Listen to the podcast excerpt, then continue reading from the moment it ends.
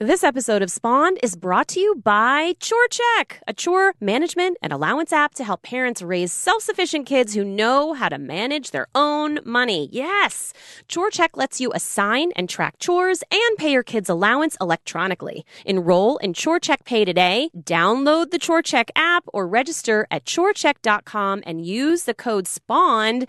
They'll put five bucks on your kids' cards when you order them. That's chore check dot com with the code SPAWNED.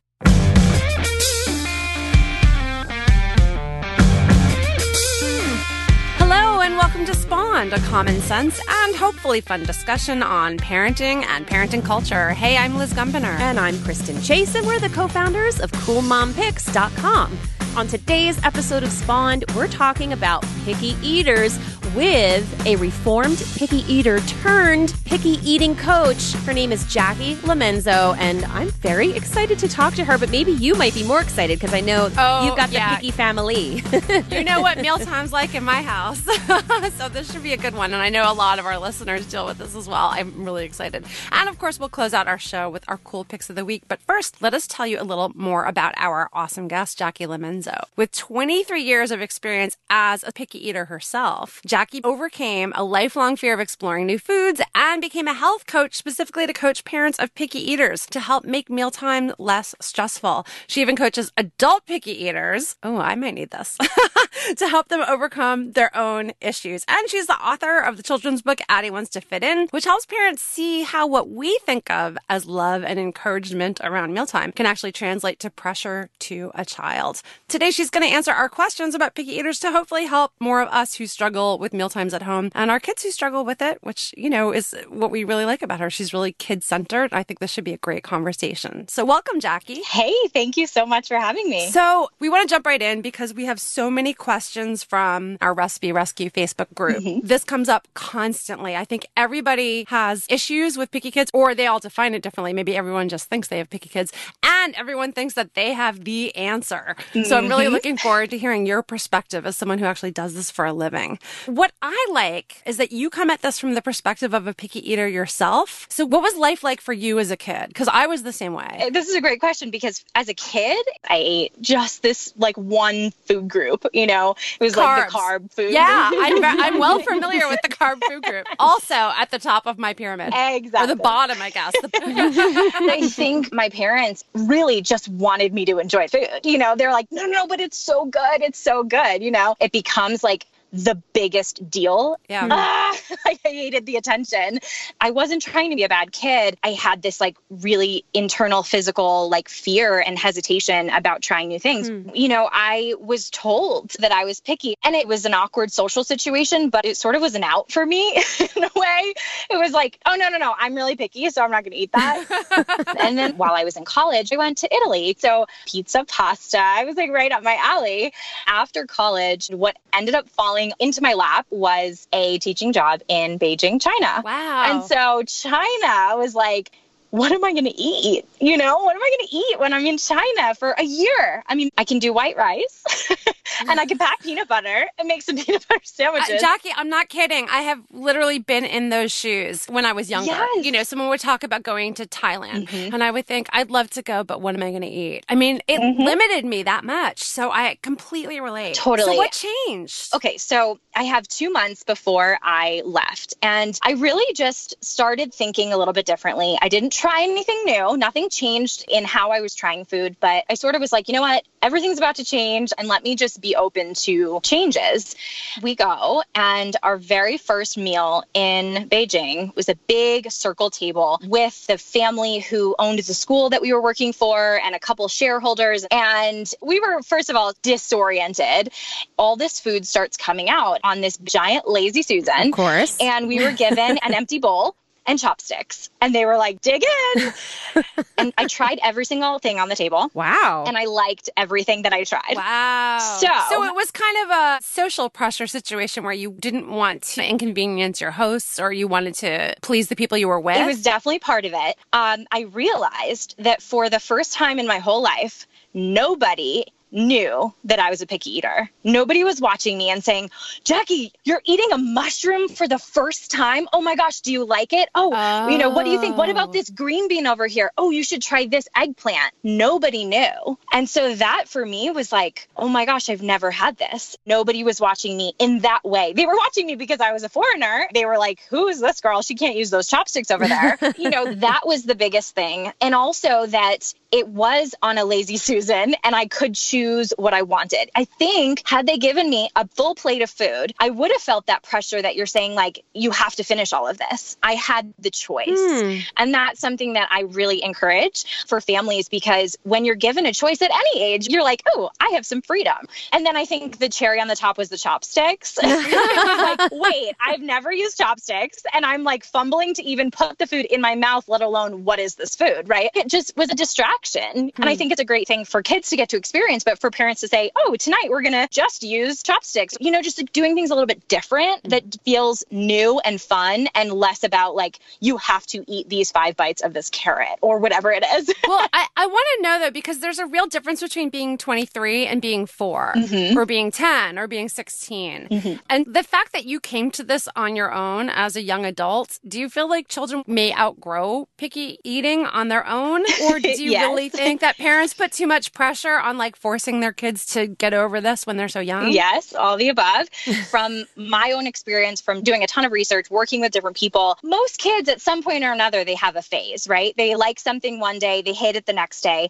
What the reactions around them are determine how long it kind of sticks. Um, and I have to preface all of this with everybody is just doing the best they can with the information that they had. So what I am trying to bring to the table here is just a perspective shift. You know, I, I don't necessarily necessarily have what I would consider to be picky eaters at home, but I have friends that have picky eaters and I understand the challenge that parents face. All of this sounds very familiar to me. And I'm wondering, you know, in your experience, do you feel like parents are so focused on the nutritional concern and not necessarily on the social and the psychological issues that are surrounding this? And by that, I mean the need for control, right? And you talked about like the label, in fact, like that now you're like, well, I'm a picky eater now. So anytime you did anything outside of that, it became a huge deal socially, right? And so you couldn't fly under the radar. Yes. Your approach seems very different than some of the ones that we have encountered. So yeah. I would love to hear more about this, the psychology behind it. Definitely.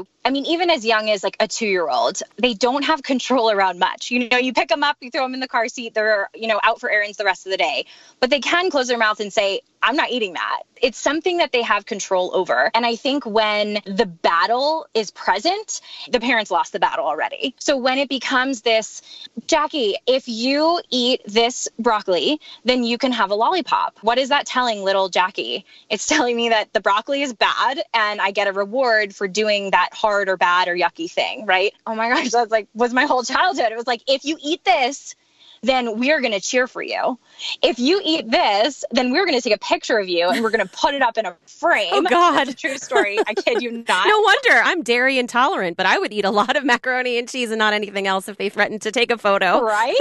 That was the thing. And it's so funny. And that's in my children's book. And my mom's going to get a kick out of this when she hears it. But in her mind, which totally makes sense. I always did theater. I was like a performer. She was supporting you. She thought she was like elevating totally. You and rewarding you one hundred percent. In different ways. Like, we're going to celebrate you. Yes. One thing that That's interesting that you brought up is this idea of fear, that kids fear trying new foods. And I think that's something we don't talk about enough. And I see that in my youngest daughter, who is incredibly, let's say, selective about what she'll eat. I think she is mm-hmm. terrified of trying new foods or having something in her mouth she doesn't like. She really is. Mm-hmm. And, you know, I was thinking that when kids are afraid of swimming these days, mm-hmm. it's not like fifty years ago, we don't just throw them in the swimming pool and say swim. Right. Like, that's a long ago idea. Mm-hmm. But with food, foods, I think it, we don't really acknowledge the fear. We're just like, you will eat it or you'll go to bed, or this is all I'm serving. It's like the analogy of throwing you in the deep end, but at the meal table. Yeah. Do you feel that way, that parents are not recognizing kids' emotions and how that comes into play? Yes, definitely. And even just hearing you say that, I'm like, my little Miss Picky inside me. I'm like, oh my gosh, she gets it. It really was like my stomach would hurt. I would smell a meal being made when I'm upstairs doing my homework.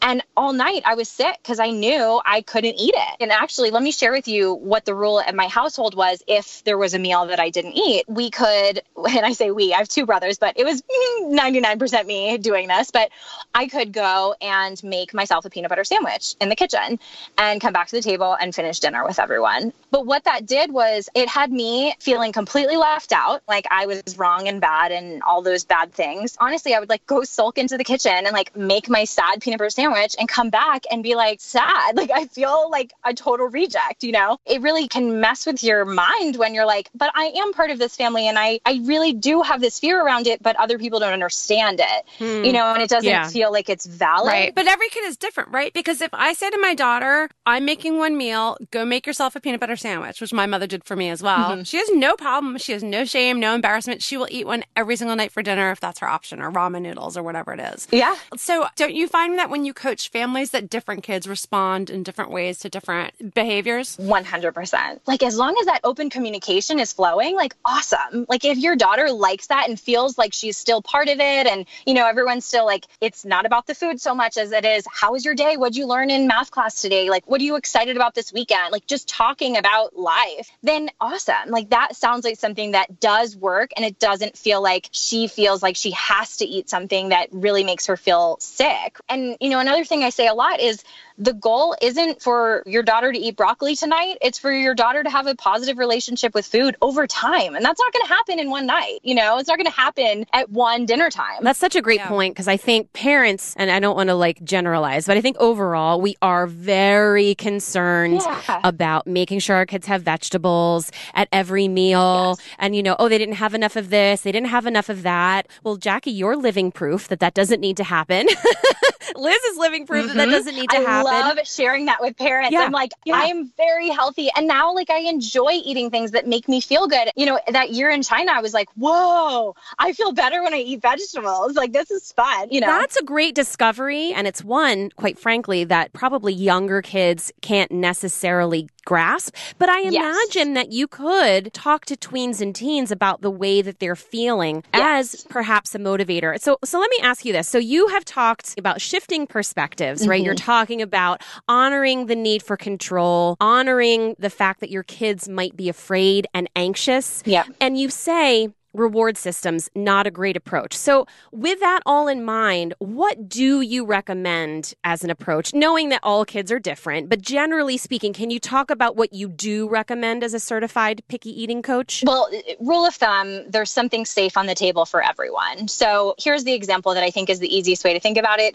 Spaghetti and meatballs night, you know, side salad, there's some bread on the side. To make that a safe meal for everyone, including little Jackie, it's plain pasta, it's sauce, and meatballs, and then it's bread, and then it's salad. And so my needs are met because I can have plain spaghetti and a bread roll, and I'm not going to bed hungry. I feel like I'm part of dinner. Mom's needs are met because she can have some spaghetti, but like a huge salad that she loves, right? And she's not making her own meal. I'm not making my own meal. The goal is to, what can we add on the side of this meal? Like now I love pineapple. Like if that were something as a kid that I really liked, like throw that onto the dinner table, make that part of the meal mm-hmm. so that I can feel included, you know, and I can feel like I have an option on the table. And then having that open communication, especially as your kids get older, you know, like, what is it that you would like on the table next week? Like me and my brothers, my parents, we would say, okay, we're meal planning here. Everybody gets to pick a meal. And I would get mad at my brothers for picking chicken pot pie because I didn't like it. But in all fairness, I got to pick my cheese tortellini, you know, my kid's favorite, Love,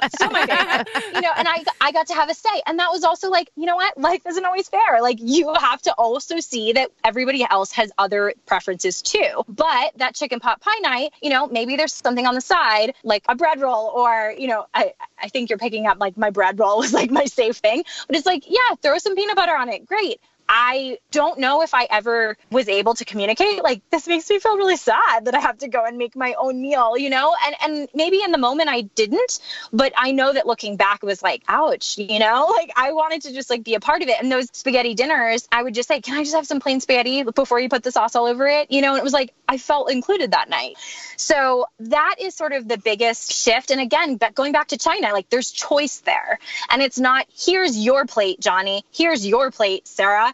It's like, here is our meal as a family.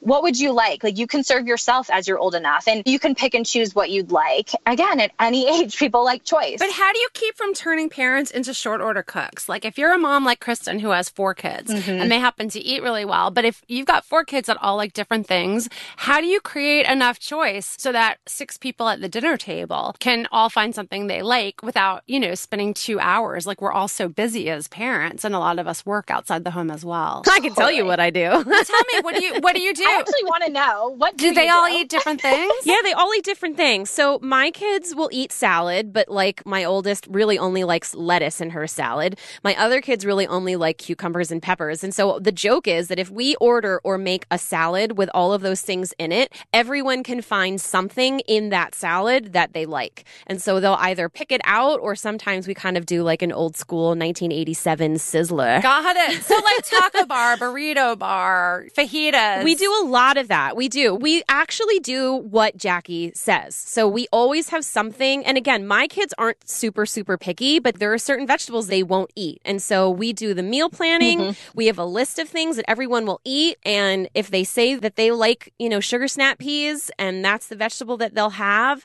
then we make sure that those are on the table. So we, we do try to find commonalities, and we also try to offer options. And it's not as hard as I think people might think, but we also aren't making casseroles. Like, that's the one thing that my husband, who, who is the cook in our house, Jackie, he's like, casseroles, I'm not making them anymore because nobody wants all their things together. He's like, I'm done. And I'm like, great. I don't even want things together. Yeah. I don't like casseroles. Right, so I'm right. And I love casseroles, but, you know, whatever. So I'm glad you brought up vegetables, Kristen, because I want to get a little more specific with you, Jackie. Mm-hmm. We have a reader named Marjorie who's in our Recipe Rescue Facebook group. She has three kids, and her two youngest are two and four. Mm-hmm. And what she said is that they seem to like a food one minute, and this discussion is often around vegetables, and then the next minute they hate it. And so, first of all, I want to know why kids do this.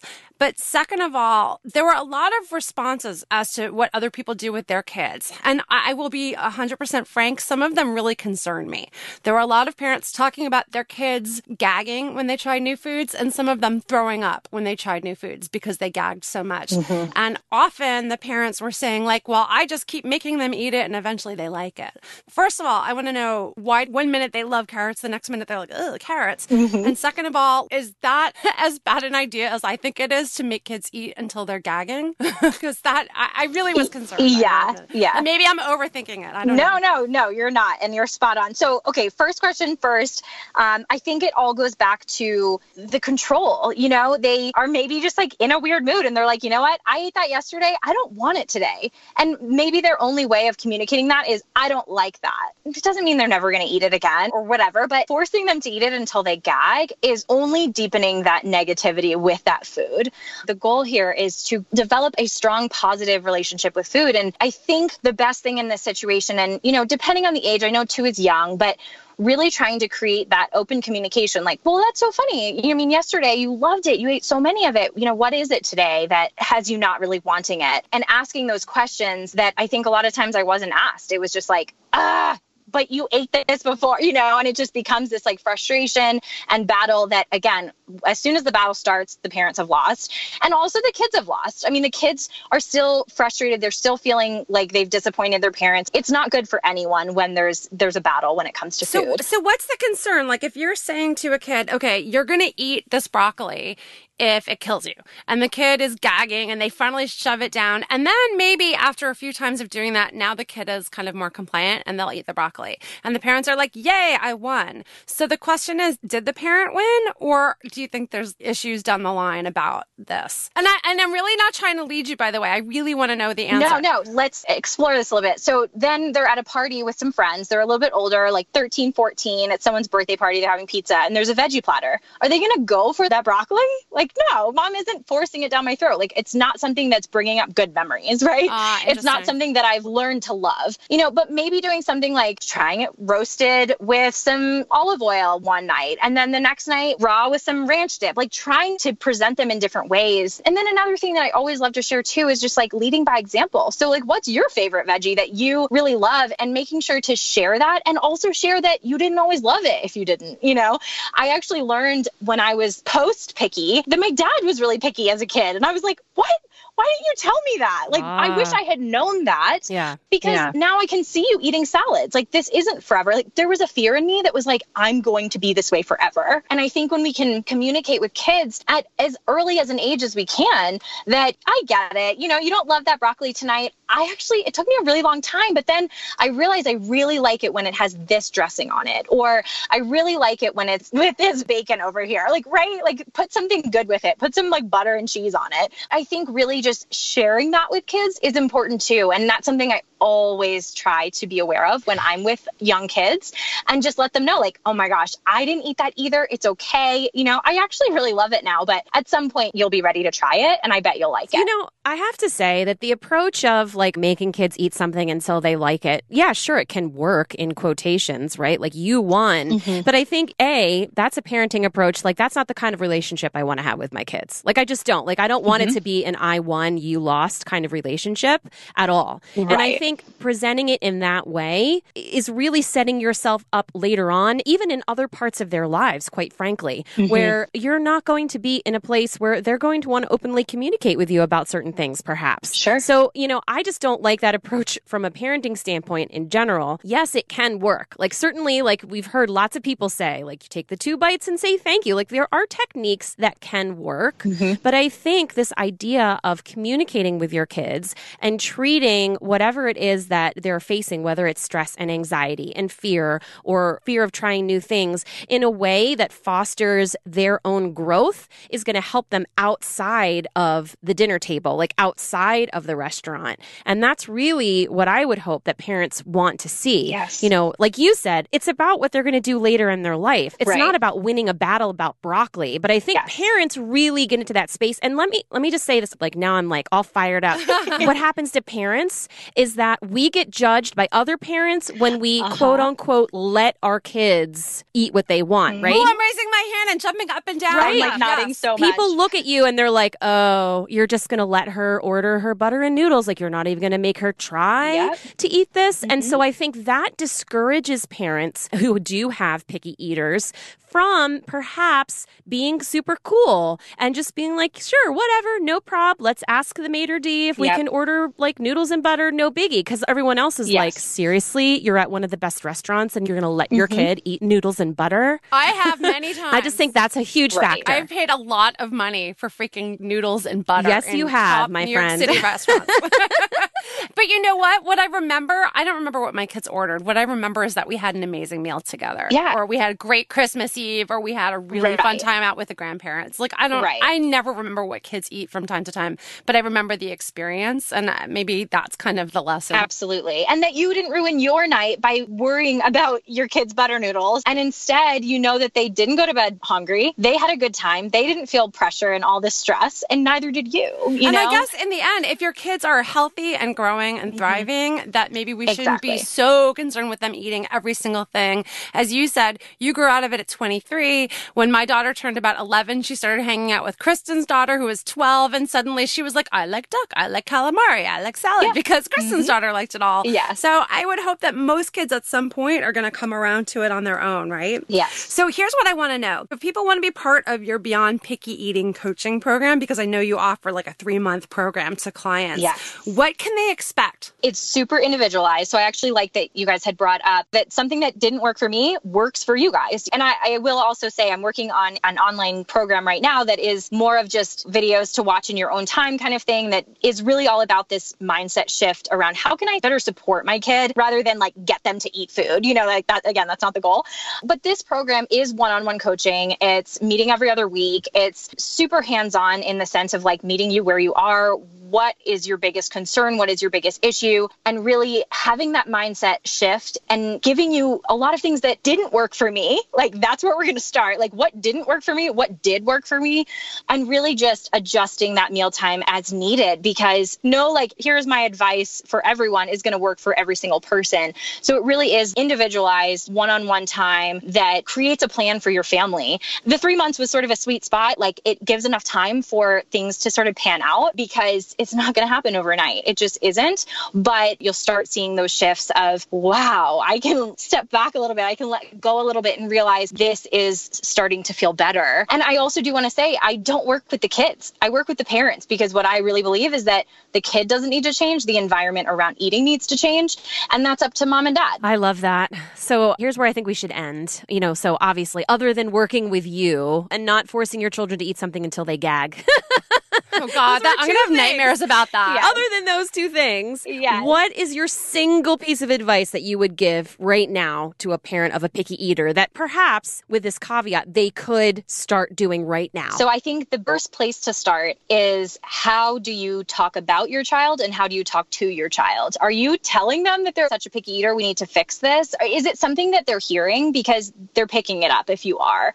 Also, how you're talking to them and starting to have that more curiosity and more communication when it comes to, you know, well, what is it? That's so, you know, I'm actually really interested because yesterday you loved it, you know, so maybe we'll try it another time. And really just taking that step back from, you need to eat it right now, because they just don't, and it's not going to help. So that is my biggest mindset shift around, how are you talking to your kid and about your kid when it comes to eating? I think that's really helpful. And you know what? That's the thing I haven't really heard before. We hear so much about nutrition and stages and phases, but I, I just yeah. love that you think about a kid-centered approach and how it impacts them mentally and emotionally and what mealtime should be, yes. as opposed to like a battle of wills, which, yeah, never ends well. Yeah, yeah, definitely. This is such a different and unique perspective. So certainly there are all kinds of dietary rules and things that parents can research and look up. But also I love this approach to help coach parents through, you know, just being kinder, being more compassionate, learning about communicating with their kids better and how that can actually help them at the dinner table and perhaps in other parts of their lives. Yeah, you know what? I like the idea a lot that it puts some of the onus on us to reset our mindsets a bit as opposed to just resetting our kids' palates. Yeah, and listen, when you go to your doctor and your kids have their well visits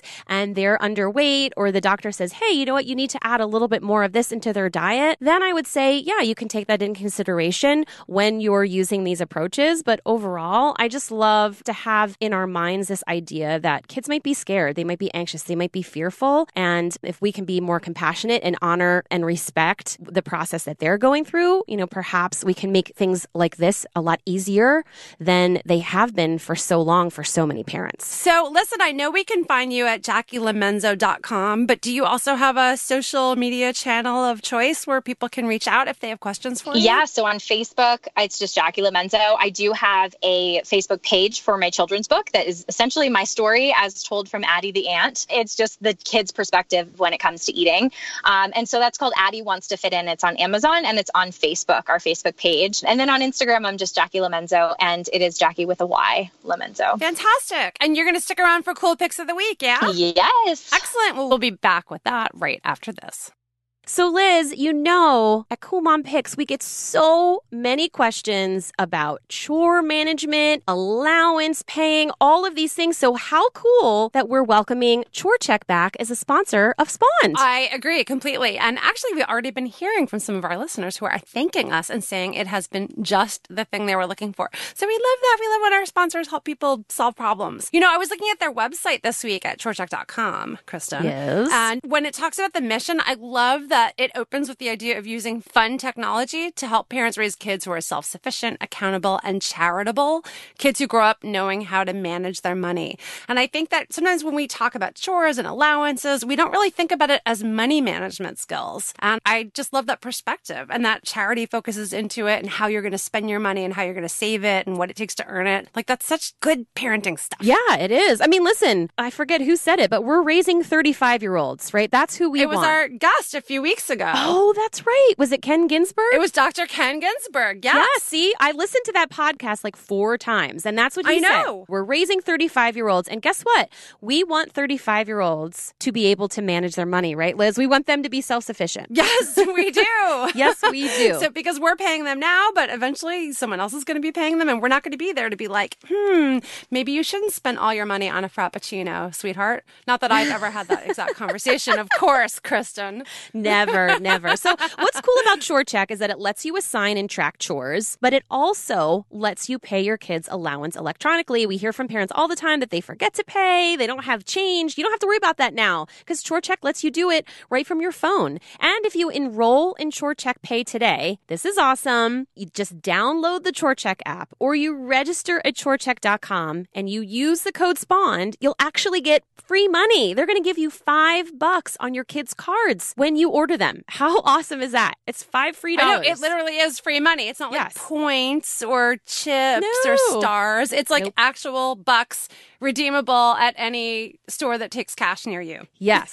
So again, go to ChoreCheck dot com, use the code SPAWNED and get your free five dollars and, you know, get started on the road to raising some self-sufficient kids who know how to manage their money. All right. Well, now it's time for Cool Picks of the Week.